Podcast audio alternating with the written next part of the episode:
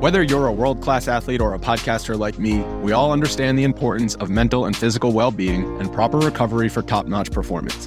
That's why I'm excited that Unifyd Healing is sponsoring podcasts on the Blue Wire Network. Unifyd Healing is a new and super innovative global network of wellness centers powered by Energy Enhancement System, or EE System. If you haven't heard of the EE System yet, then you'll want to listen up. This technology promotes wellness, deep relaxation, purification, and rejuvenation.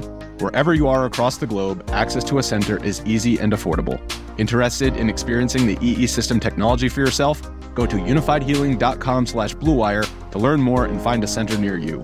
That's unified, U-N-I-F-Y-D, healing.com slash bluewire. No material or testimonials on the Unifyd Healing website are intended to be viewed as medical advice or a substitute for professional medical advice, diagnosis, or treatment.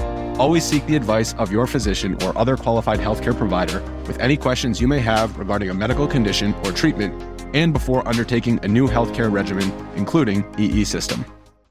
This podcast episode is brought to you by Coors Light. These days, everything is go, go, go. It's nonstop hustle all the time. Work, friends, family expect you to be on 24 7. Well, sometimes you just need to reach for a Coors Light because it's made to chill. Coors Light is cold lagered, cold filtered, and cold packaged. It's as crisp and refreshing as the Colorado Rockies. It is literally made to chill. Coors Light is the one I choose when I need to unwind. So when you want to hit reset, reach for the beer that's made to chill. Get Coors Light in the new look delivered straight to your door with Drizly or Instacart. Celebrate responsibly. Coors Brewing Company, Golden, Colorado. The Starlight Lounge presents an evening with the Progressive Box. The moon, yeah. That's Hugo tickling the ivories. He just saved by bundling home and auto with Progressive. Gonna finally buy a ring for that gal of yours, Hugo? Send her my condolences. Hi-oh! This next one's for you too. There's a burglar in my heart. Thank you. Progressive Casualty Insurance Company and affiliates. Discounts not available in all states or situations. Easy parking with Easy Trip. Now available at Dundrum Town Centre. So you can now use your toll tags to park in our car parks. Simply register at easytrip.ie forward slash parking. Easy parking with Easy Trip. Dundrum, where more happens.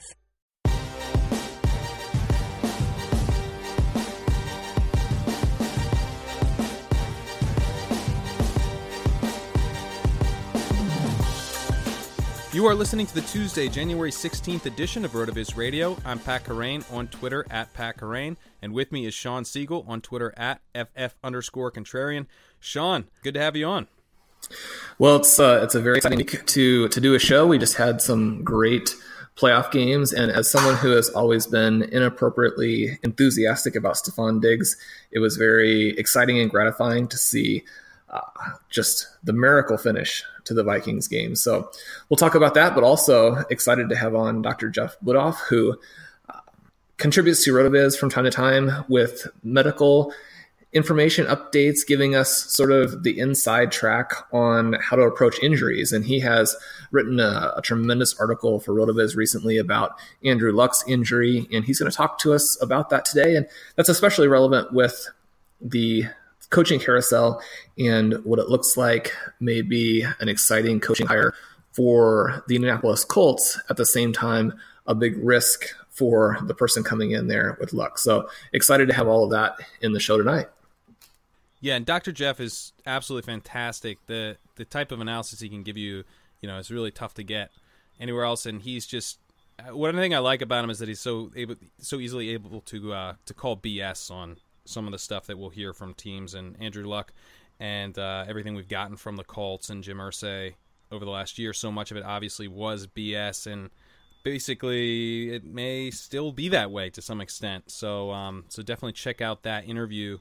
Um, but yeah, we wanted to get into here in this segment, Shawn, just some of the uh, some of our takeaways from this week's game and looking ahead to next week. Before we get into that, did want to remind you that you can get a listeners only 30% discount to a RotoViz NFL Pass through the podcast homepage, rotoviz.com slash podcast. Uh, your subscription will give you unlimited access to all of our NFL content, and it also helps support the podcast, which you can also do by subscribing to and rating the Rotoviz Radio channel on iTunes. Uh, this show shows up as the uh, Rotoviz Fantasy Football Show also the Rotoviz radio channel. So you got two options on iTunes to subscribe to there. And if you want to contact us, you can always do that on Twitter at Rotoviz Radio or via email at rotovizradio at gmail.com. All right, Shawn, yeah, let's talk about uh, this past uh, weekend of games. Let's start with the Vikings, which was just like, I think what, what people have kind of come to the conclusion almost objectively that that was the greatest playoff finish ever almost i mean certainly outside of let's say this outside of super bowls and i think regular season is a it's a regular not regular season um non overtime game so in um in you know in in uh outside of in regular time it's the only walk off touchdown ever in playoff history. So pretty amazing stuff there. And uh i i went down a rabbit hole yesterday you know recording this Tuesday, so I had the day off Monday, and I was just watching uh, various Vikings reaction videos, and I mean, there's just a ton of really great stuff out there. Um, my brother is a, a Vikings fan. He kind of just randomly chose them when he was nine because he because that he happened to be nine at uh, the year of Randy Moss's rookie year, and, and purple was his favorite color. So it kind of came together, and he's been a huge Vikings fan ever since. So I was rooting for the Vikings just just so he could finally get a a win here. Um, and man, what what a great finish! Unbelievable. Yeah, so let me ask you. We talked. We had Peter Overzet on the show a couple weeks ago and talked at length about the FFPC playoff contest. And one of the things we talked about was the possibility of going with either Stefon Diggs or Adam Thielen for one of your wide receiver spots. A reminder for anybody just tuning in: you had to pick one player from each NFL team, or or ten of the twelve. Uh, Pete came back. He he gave us uh, some info on ownership percentages, and it did turn out that Diggs was very low owned. So for the two teams that you and Pete entered, did you end up with your Stefon Diggs exposure? We have uh, fifty percent Stefon Diggs exposure on our two teams.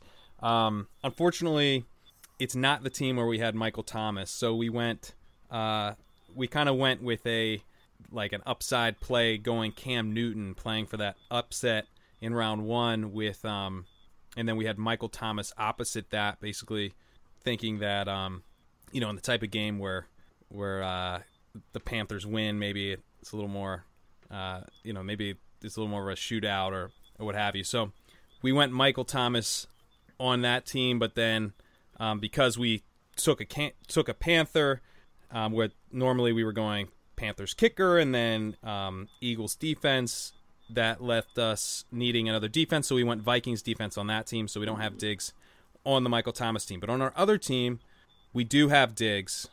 And that team's just a few points behind. So going into the the conference championship week, we have um, we have Fournette, Gronk, Diggs, and uh, the Eagles kicker. So still four players alive, although certainly we're at a disadvantage to anyone who had Ertz going. But but Diggs, I think, is essentially the key to, you know, our if we were, you know, a world where we win this, it has to be because of Diggs because we're not going to have enough differentiation from other teams with with Gronk and Fournette who are going to be really highly owned, and we're not going to get enough points out of the Eagles kicker. So, well, I think the the thing that you could really like about this game besides the fact that it had one of the most incredible finishes ever, is that this game really saw both teams do what you would hope that they would do. We finally saw a version of the New Orleans Saints that seems like a real Saints team. We had Drew Brees go for 294 and three. We had Michael Thomas go with a 785 and two line, and even managed to get Ted Ginn pretty involved. We saw Kamara again show his versatility with over 100 yards from scrimmage and a touchdown. And we saw a game in which uh, the Saints played a good defense, and as a result, Mark Ingram was relatively worthless. So if I'm a Saints fan, I'm a little bit frustrated that the Saints approached the season the way that they did because it didn't necessarily have them set to do what they needed to do on the biggest stage. They continue to really emphasize Ingram, a player who doesn't have that playoff winning ability in him and really distracts from the other things. So if you don't have those 10 carries for 25 yards, uh, you know, maybe you get a few more touches for Kamara. I think that's what they're going to try and do next year. On the other hand, you know, you saw a very balanced and impressive Vikings offense. Now, they ended up, you know, not converting enough of their yardage early on into into touchdowns, and a handful a handful of you know sort of specific types of plays ended up costing them some points that would have really sealed the game early. But you have Case Keenum again looking awesome with the 300 passing yards, although obviously a lot of that came on on the final play. But you got a solid game from both Latavius Murray and Jerick McKinnon, each of them with a score. And then you have the six 137 and one from Diggs. You have six for 74 for Ab Thielen, uh, including the play where he was interfered with twice, two different penalties, and then made a fantastic catch on the sideline. Both of those guys are very, very good. Yeah. And I think the Vikings have a lot to be excited about as they go into the final four here. Yeah, I mean Thielen made almost as good a play as Diggs did on that catch. I mean, just absolutely got manhandled he got he got held and PI'd, right? And then he goes up and one handed catches the ball. I mean, absolutely fantastic. So, yeah, they have two total studs at wide receiver. Um, when you look ahead to next week, when you know they're traveling to Philly, how do you see that game shaking out? Well, the Eagles are going to have to score better against the Falcons and, and try and control that game a little bit more. That game was frustrating, I think, in contrast to, say, Steelers Jaguars, where a lot of it is game situation. The Jags get way ahead. The Steelers have to come out firing. And you get a game where Ben throws for 469 yards and five touchdowns against not only an elite passing defense for 2017, but arguably one of the better passing defenses we've seen in the last decade. And yet, because of game situation, you see a attack and make a bunch of, of very impressive plays. You would have liked to see more of that from who seem to really sit on a little bit of an edge that they got early. You know, Devonta Freeman being far less than than 100% and really not getting what they need from anyone else other than Julio Jones. So uh, I'm not sure that the Eagles were able to hold down the Falcons gives you a sense of what will happen in that Vikings game where you have two elite defenses, but one offense seems far superior to the other. Yeah, and that I mean, some of the offensive play calling for the Falcons was just bad. I mean, in that last play, like I thought it was a crappy play when I watched it, and then I heard that you know the Eagles were basically expecting that exact play and had practiced it and even done it in the walkthrough um, pregame. So like it was not only bad, it was completely predictable as well. So I mean, I just I, I've been kind of a not so much on this podcast, but just uh, you know in my life have just been trashing Sarkisian um, and thinking he was, you know, a terrible pick and has been terrible all year. And I just thought he, I mean, he's, I, it sounds like he'll be back, right? But he's got to, I think he's got to go, man. It's, they, I think he really holds him back, and you can see such a big difference with Shanahan leaving and, and Sarkisian coming in. And one of the big changes that we've seen in fantasy football, or one of the trends that we're seeing, is the incorporation of running in the passing game. And that's something that I think is very, very important from a reality football perspective, is that you need to get the ball in the hands of your playmakers in areas where they can maximize the value of that individual play. So we want to replace some low value running plays with some slightly higher value plays to the same player so we can keep our running backs involved, but we can create plays that are more explosive for them. And, you know, Kyle Shanahan's excellent at that last year, and his offenses have traditionally been very good at getting the ball to running backs in space. And then you look at what the Falcons have done this year in the most crucial game of the season. Tevin Coleman who at this point, and certainly with Freeman being a little banged up, is they're more explosive. Back. But that's, I mean, that's a very high praise. Devonta Freeman, obviously a star, but Tevin Coleman, one of the most explosive backs in the entire NFL. You know, he has one reception for 14 yards. You just have to get your playmakers much more involved in the game. And it's a real concern for Coleman's fantasy outlook for 2018 being sort of mired in this timeshare, but not just mired in a timeshare. We've seen some backs. We just talked about the Saints, and even if Mark Ingram is utilized, both of those guys are still very valuable from a fantasy perspective. We didn't get that with the Falcons because you know they're not they're not getting the, the ball to Tevin Coleman in the passing game. Yeah, and it's not like um, Sarkisian didn't have kind of the the game plan for this already. Like you know, Shanahan had mapped this out. Like they, it's like this offense functions really well when you throw to these two guys. Like they were both there. Like they stay, you know, he basically inherited the exact same personnel and has just done such a worse job utilizing it. And it's just like, to me, it's like you're saying, like it's it's a very high value real football thing to get your running backs involved in the passing game and to move so drastically away from that just to me is just like a bad coaching. It's just bad. It's just bad play calling. Period. And uh, I agree. I mean, it's it's certainly bad for Coleman's short term value if they're not going to involve him like they did last year.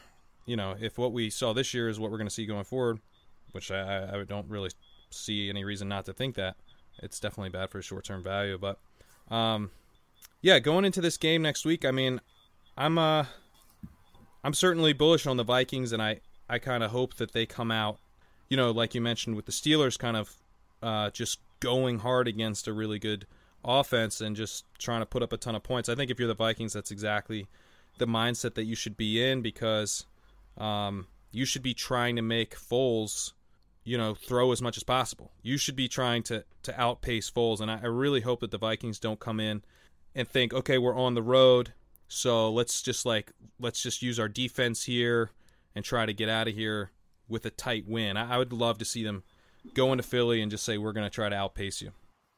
And I think from a football fan's perspective, you're really hoping that the best team comes out of this and represents the NFC in the Super Bowl. And whether that's against an exciting, young, upstart Jacksonville Jaguars team, or if it's against sort of this New England Patriots uh, juggernaut dynasty, what have you, I think you want to have the best team in that big game, a team that has a lot of explosiveness on both sides, you know, clearly has the elite defense as well. So I think if you're not a fan, you're probably hoping for the Vikings. And certainly if you are, then you can take some confidence. This is a, a deep team with a young franchise quarterback coming back.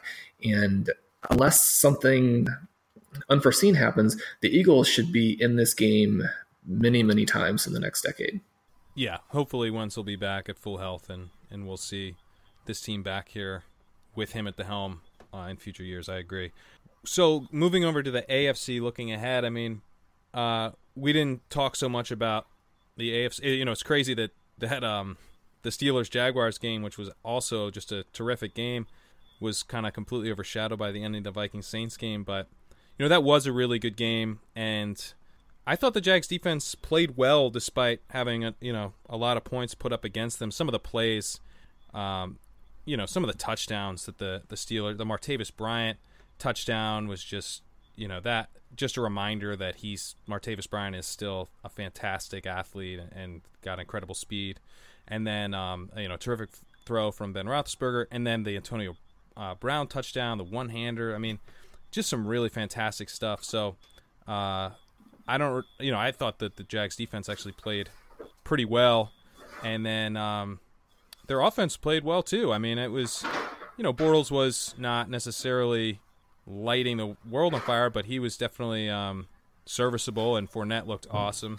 Um, hopefully, you know, he doesn't have any issues with having kind of tweaked his his ankle, I believe, in you know in that game going into this week. So, anyway, I'm I, I kind of feel like this this could be a game. Um, you know, looking at the line here, uh, currently it looks like New England's favored by nine. Minnesota, by the way, is favored by either three or three and a half, depending on where you look. But um, New England favored by nine at home. I, I feel like Jacksonville has a chance in this game. Um, like if I was going to take them and the points, I, I, wouldn't. I wouldn't be opposed to that because I think they could actually win outright um, if things break right. Obviously, they are the underdog, but what I would be curious, Shawn, to get your take on what you would do here if you were Jacksonville. How would you play this game if you were if you were kind of drawing up a game plan as the Jacksonville coaching staff? Uh, what would you be looking to do? I think you need some of those big defensive plays early, and that's going to be difficult. Even though the Steelers have a more explosive offense with more high quality skilled personnel than the Patriots. The Patriots are less likely to make those mistakes. Now, Jacksonville creates a lot of the mistakes and doesn't rely on the other team.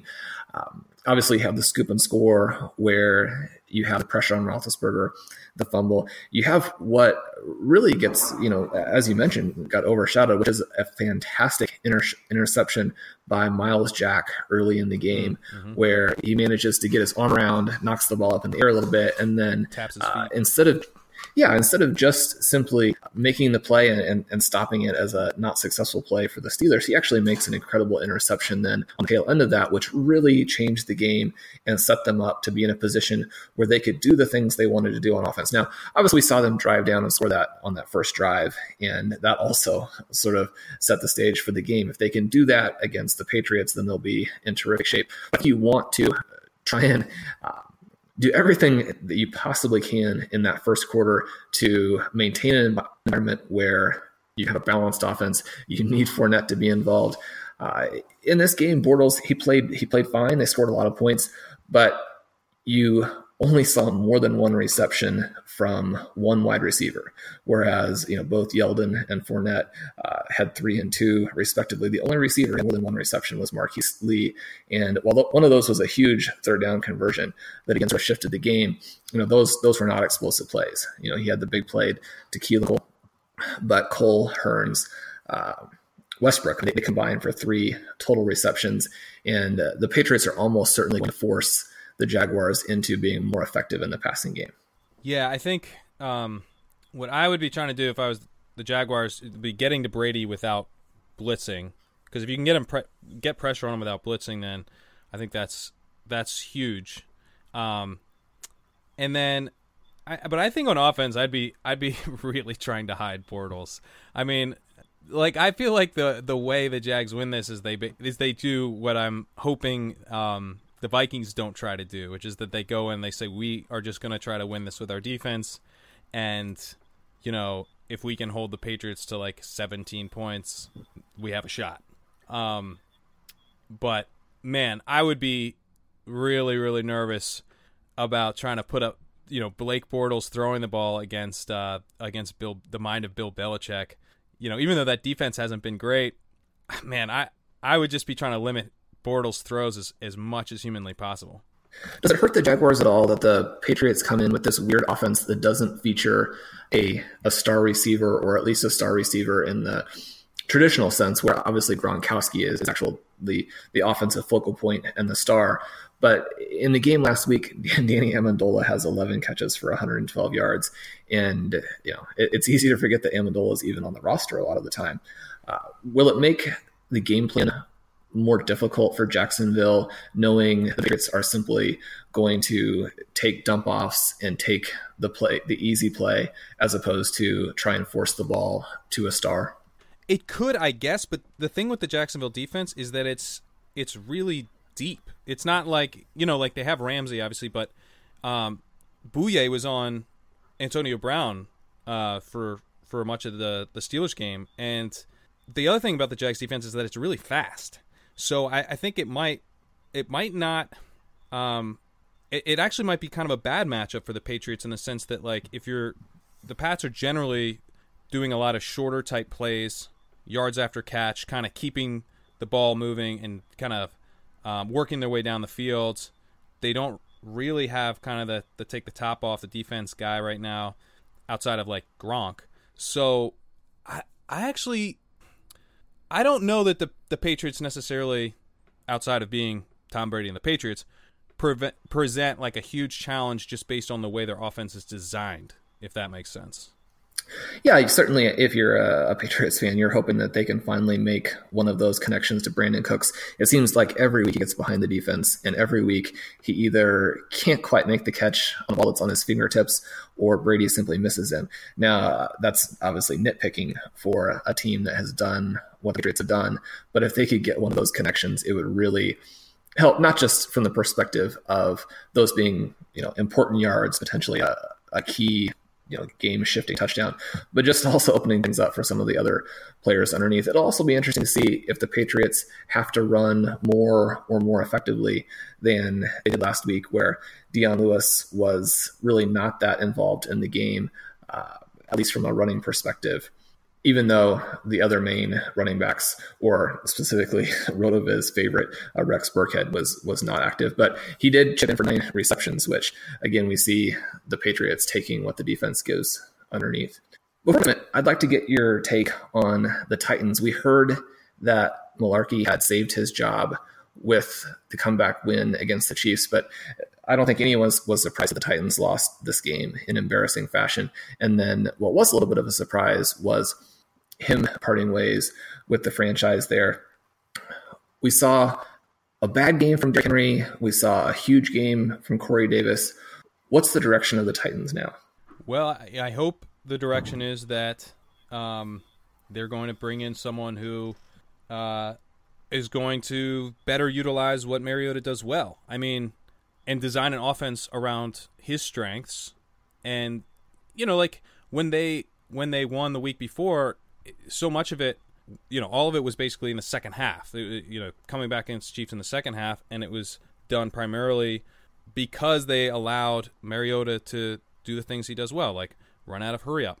You know, and it's like I just don't I don't get why Mularkey was was so stubborn about kind of having his offense as opposed to what Mariota does well. And it shouldn't be that hard to bring in an offensive coach that tailors a system to his quarterback. Like I, I feel like so much of just what makes an offensive coach good is that he just tailors the system to whoever his quarterback is.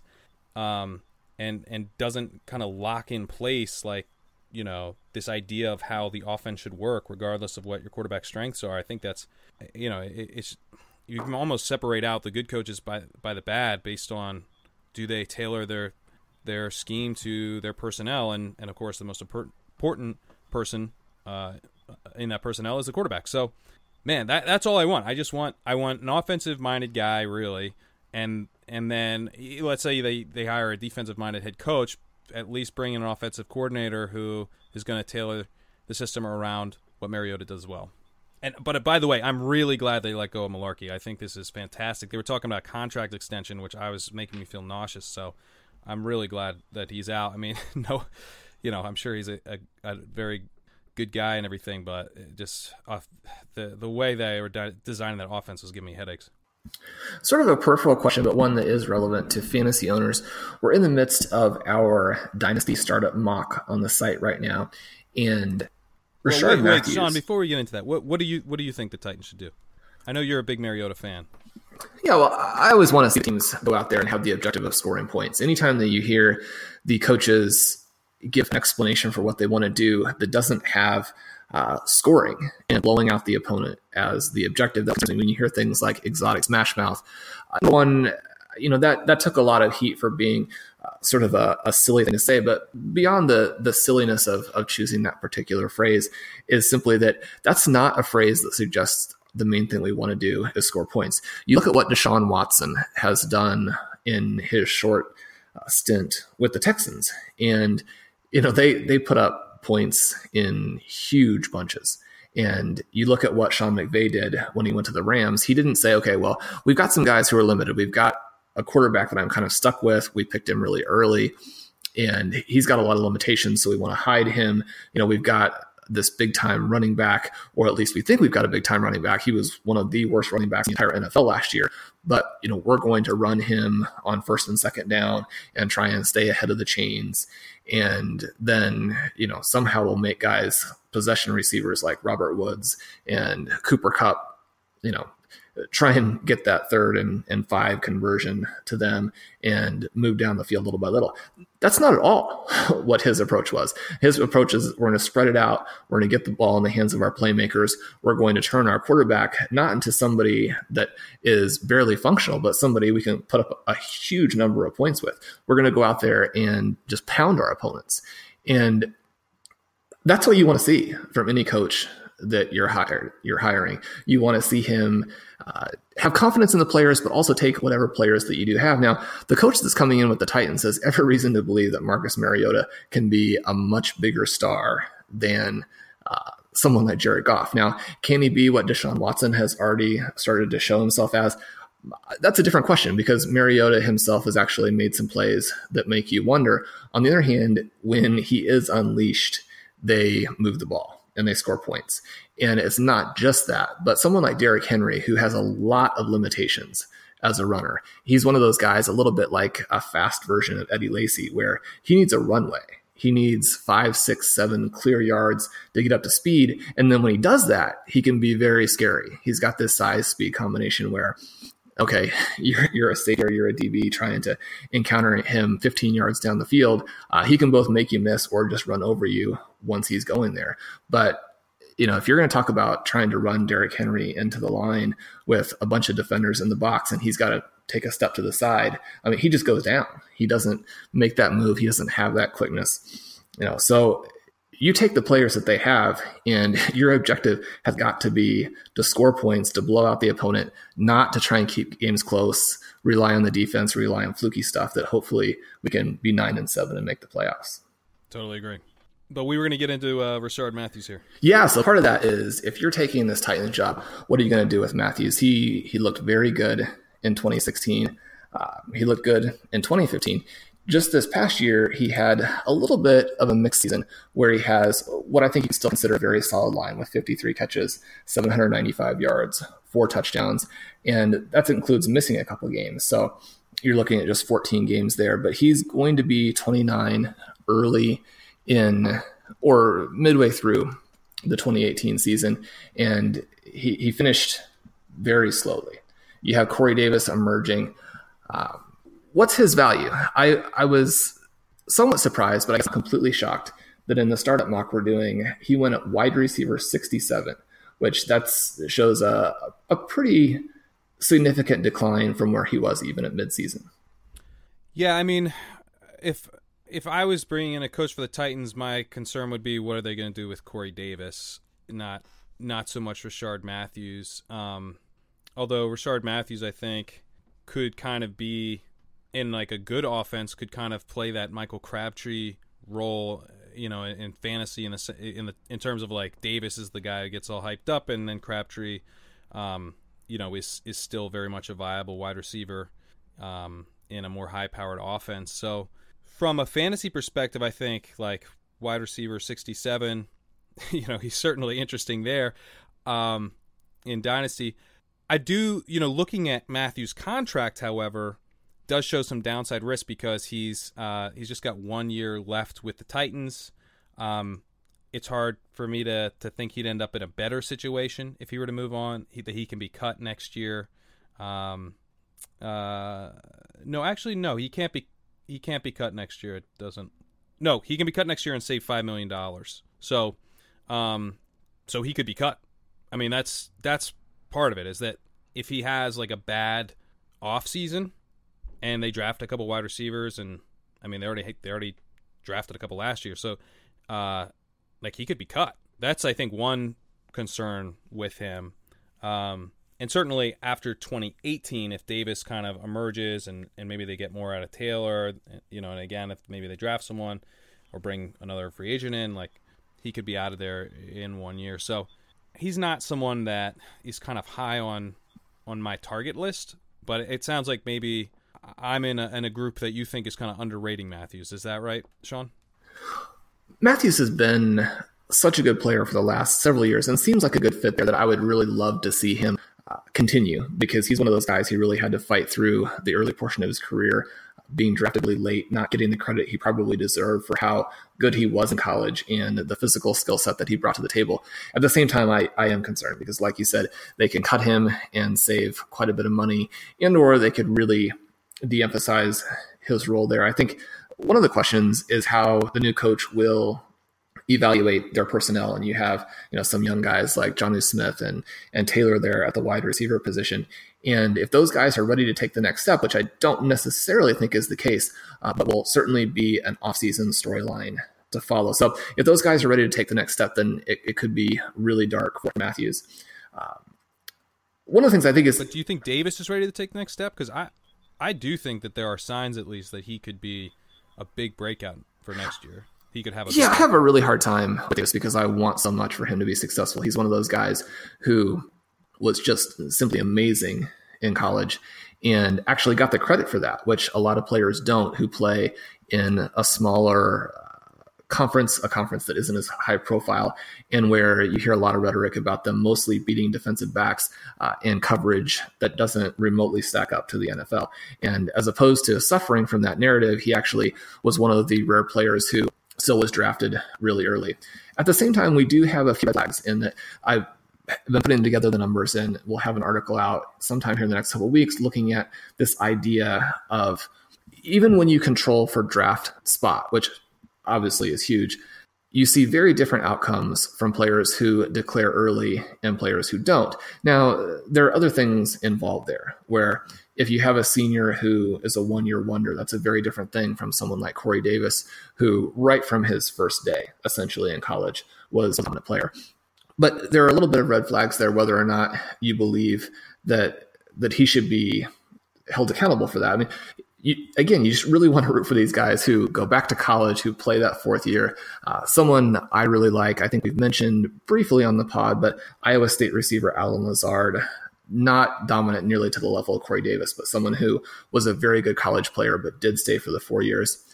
So you look at that and you don't, I, I think no one really wants to penalize players for staying. At the same time, even and especially once you've controlled for where they're drafted, there's just a huge difference the last 16 years in the NFL results for players who declared early and players who did not.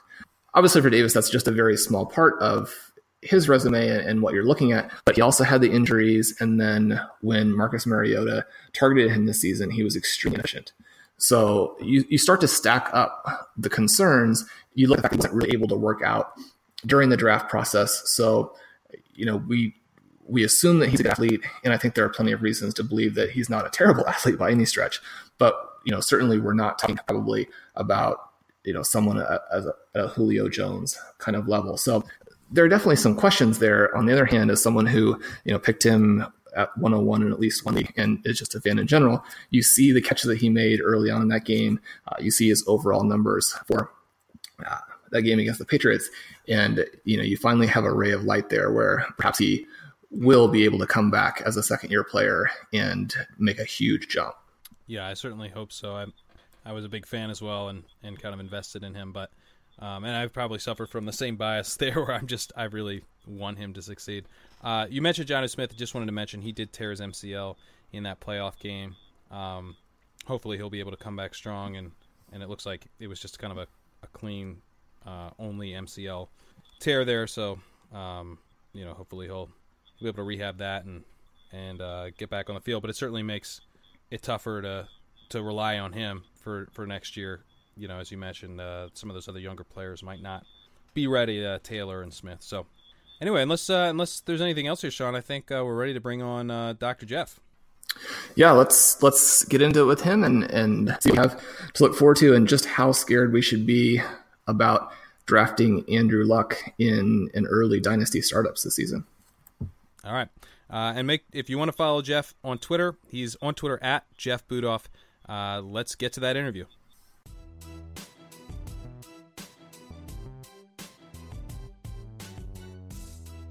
Please welcome to the show Dr. Jeff Budoff.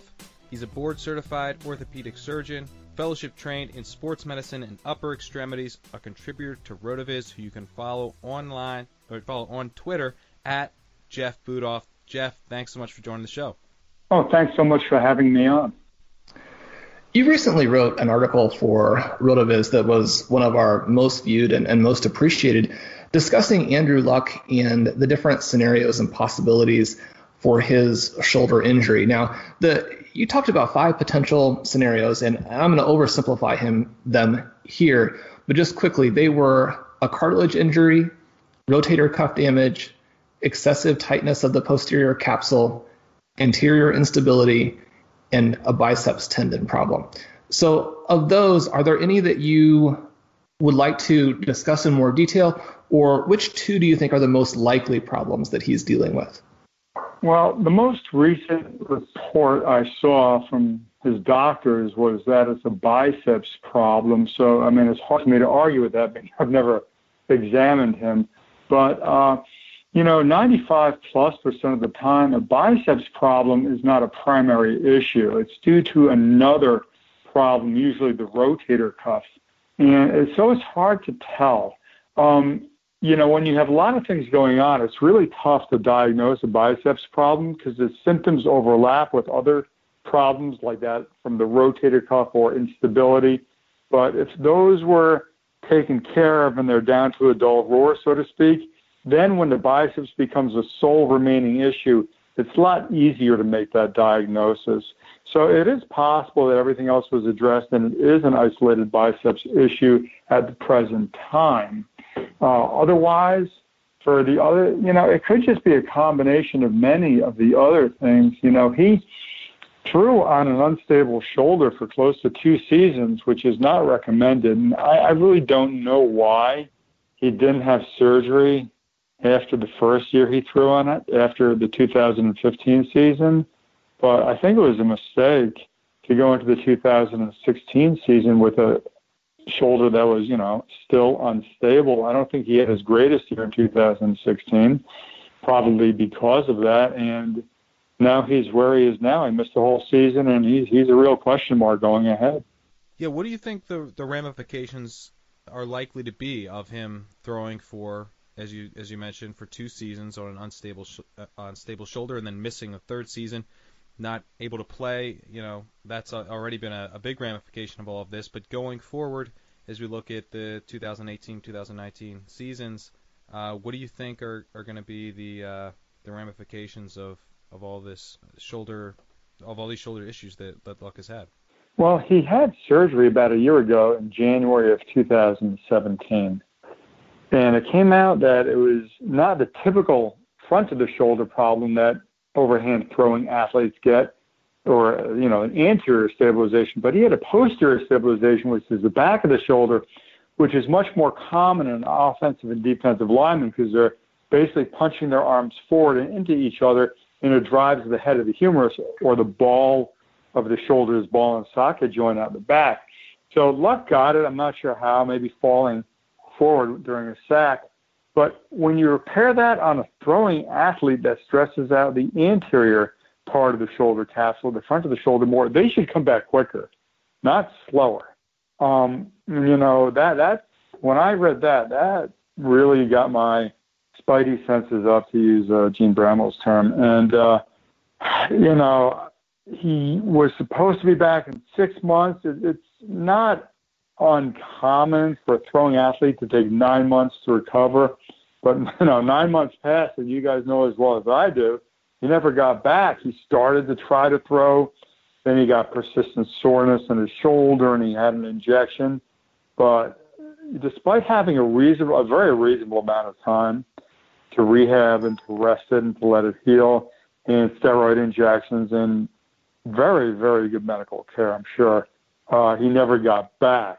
And I thought, and other orthopedic surgeons basically thought that he really needed to go under anesthesia again for a couple reasons. One, you can examine the shoulder under anesthesia when the patient's muscles are totally limp so you can assess the ligaments and the tightness of the shoulder. You know, with Andrew Luck awake, I mean, his muscles are too quick and too strong for anybody, uh, you know, to really get a sense of what's going on. Because the second he feels pain, he's going to tense his muscle and he'll spasm. Even if he's trying to relax, and he'll guard against the exam. So when you examine him under anesthesia, you really get a sense of does he have any residual anterior instability is the posterior capsule too tight from letting it sock in just a little bit too much uh, after the surgery. And then you scope it, and between those two, you will know what's going on. And so you can come up with a diagnosis, which will then lead you to appropriate treatment. You know, hypochondral injuries or pre-arthritis, which is sort of what Sam Bradford has in his knee right now. You can't really cure it. You can you can help it, but you can't really cure it surgically. But the other issues, the rotator cuff can be addressed, capsular issues can be addressed, the biceps can easily be addressed surgically. I mean, if he has an isolated biceps problem, that's a slam dunk surgery. And I don't know why he has uh, spurned or why he's done what he's done, but I can't imagine that his surgeons and physicians recommended him to leave Indianapolis, where there's a huge experience with overhead throwing athletes.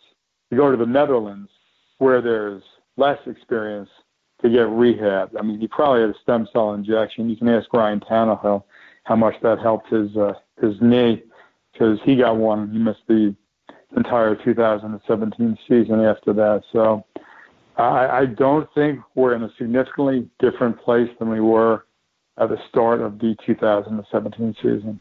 Yeah, just just to reiterate, your your feelings are he should have gotten surgery two years ago uh, after the 2015 season and waited, and now he now he should be going back under for an additional surgery, like at the moment, and is also holding it off. Is that a fair uh, summary? Yeah, I mean, what I've read is that he's had shoulder pain since week three of the 2015 season.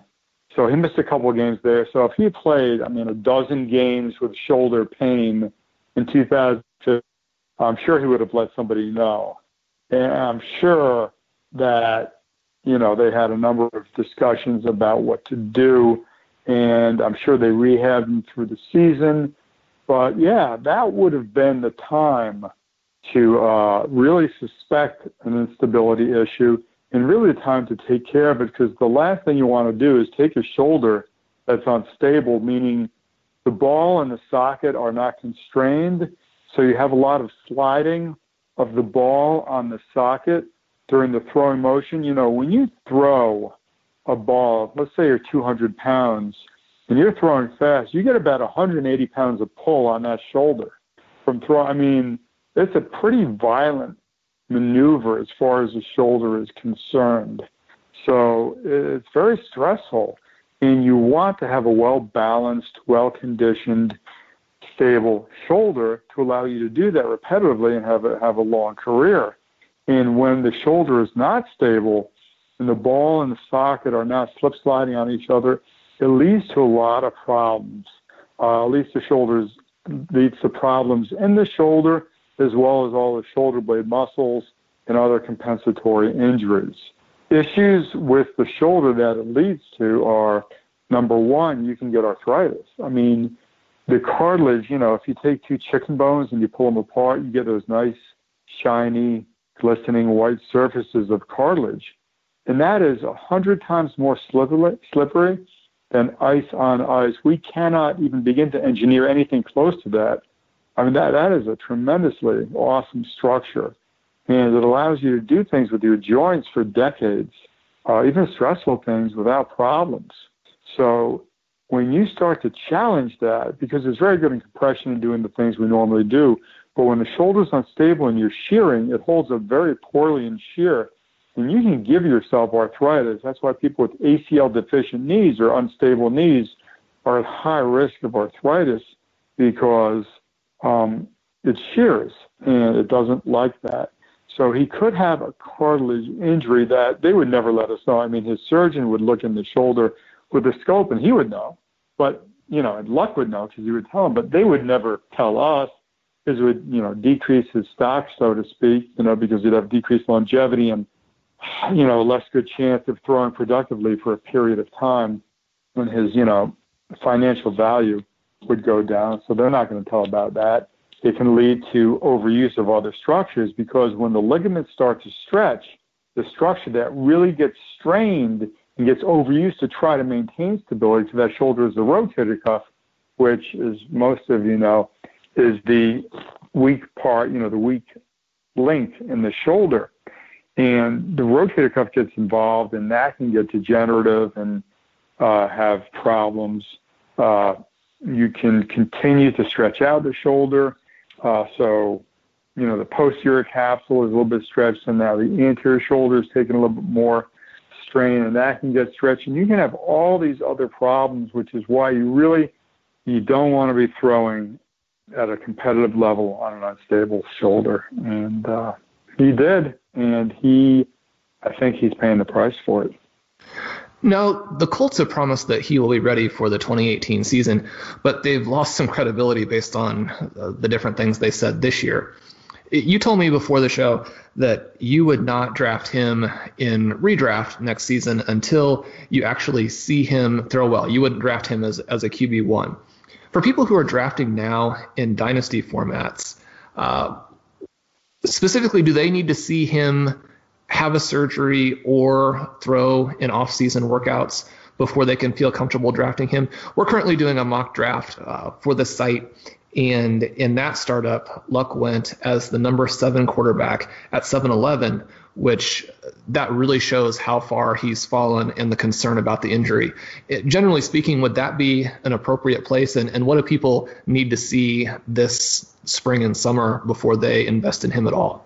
Well, uh, I don't do Dynasty, but you need a discount. I mean, how much of a discount do you need? And on and on. You know, I don't really know how to value somebody that could get right be good. You know, let's say it is his biceps, and he says, "To heck with it, I'm going to have surgery."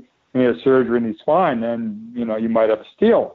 On the other hand, it could be something besides the biceps, like cartilage.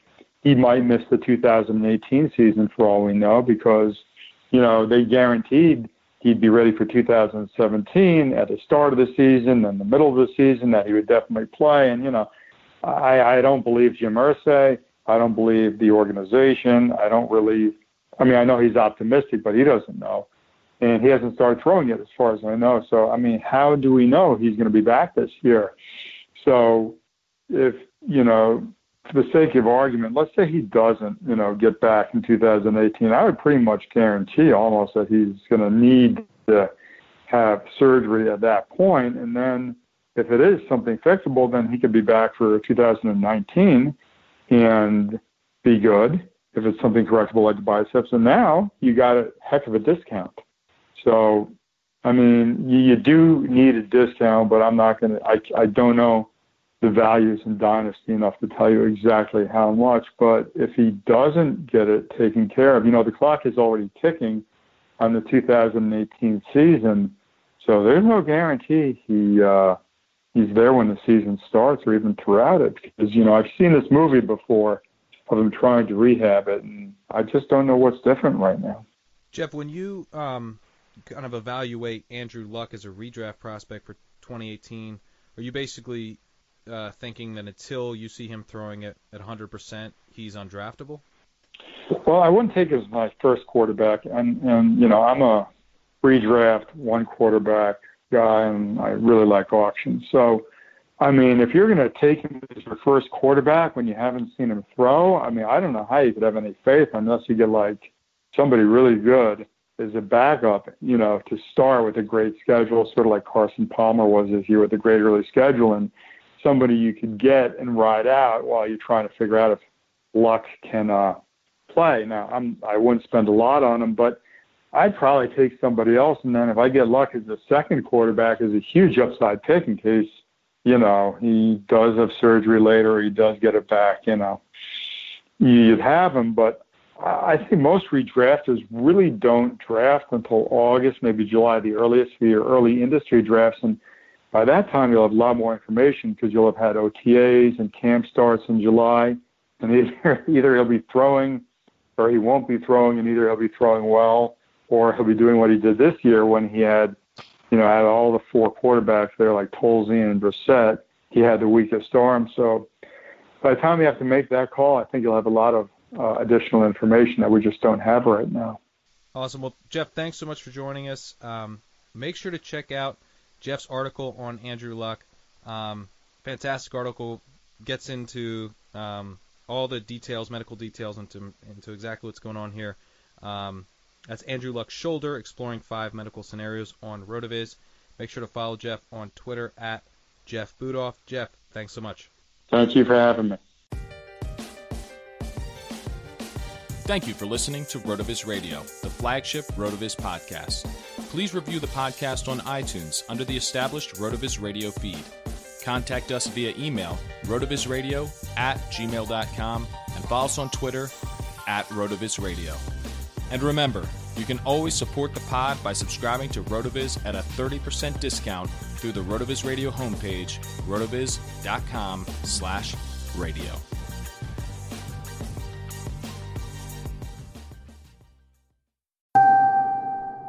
Right now, Sprint has a great deal. Double the fun. Buy the latest iPhone and get an iPhone 10R on us. All you need is approved credit and 24 month installment billing. No trade in required. Visit a Sprint store, sprint.com, or call 800 Sprint 1 today. iPhone 10R 64 gigabyte 3125 a month. Second phone $0 after 3125 a month. Credit apply within two bills. Requires two new lines of service. If cancel early, your remaining balance due. Coverage and offer not available everywhere. $30 activation fee. Restrictions apply. Tax to its They call you the Grill Master. You've seared the thickest porterhouse in the butcher shop. And as you lift that first forkful to your mouth, you savor the moment to get amazing offers during the Mercedes Benz summer event, like the 2019 C Class sedan and GLC SUV. The perfect recipes of driving performance. Plus, you can enjoy six months of Sirius XM All Access included. The Mercedes Benz summer event, now serving limited time offers on a select lineup of vehicles. Offers end September 3rd. Mercedes Benz, the best or nothing. Sugar Ray Leonard, Roberto Duran, Marvelous Marvin Hagler, and Thomas Hearns. Legends, whose four way rivalry defined one of the greatest eras in boxing history. Relive their decade of dominance in the new Showtime sports documentary, The Kings, a four part series premiering Sunday, June 6th, only on Showtime.